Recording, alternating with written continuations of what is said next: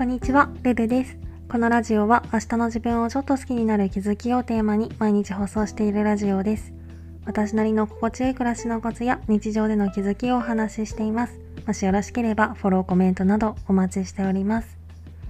ということで今回は不安な気持ちとの遭遇率を最小限にしたいみたいなテーマでお話ししようかなと思います。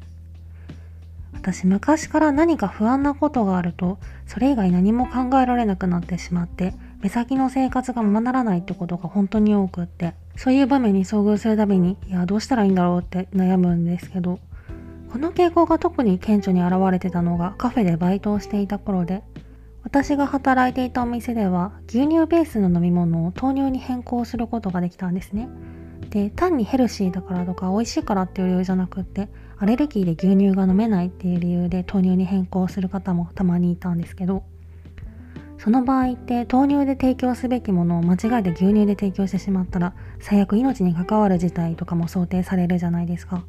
で実際に他店舗とかで提供ミスが発生したこともあってその辺りから私ももしかしたら同じミスをするかもしれないっていう恐怖心がすごく強くなって仕事中はもちろんだしその前後の時間ですらももしミスをしたらどうしようとか仕事中にミスをしていて今頃大ごとになってたらどうしようとかそういう不安で何も手につかなくなって生活に支障をきたしてすっごい悩んでて。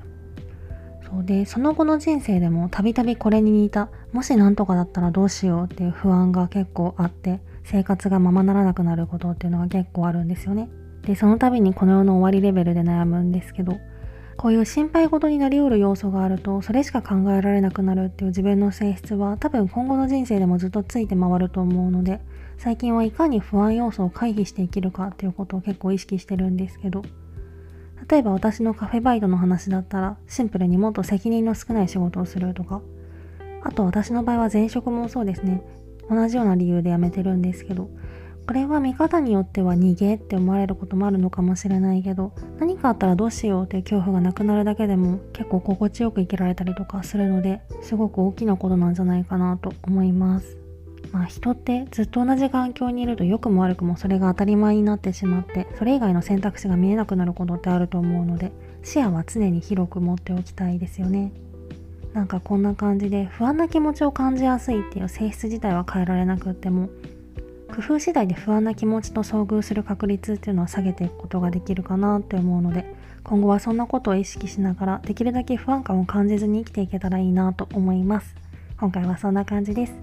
レターでの質問感想も絶賛募集中ですのでぜひお気軽にいただけたら嬉しいです。それではまた次の放送でお会いしましょう。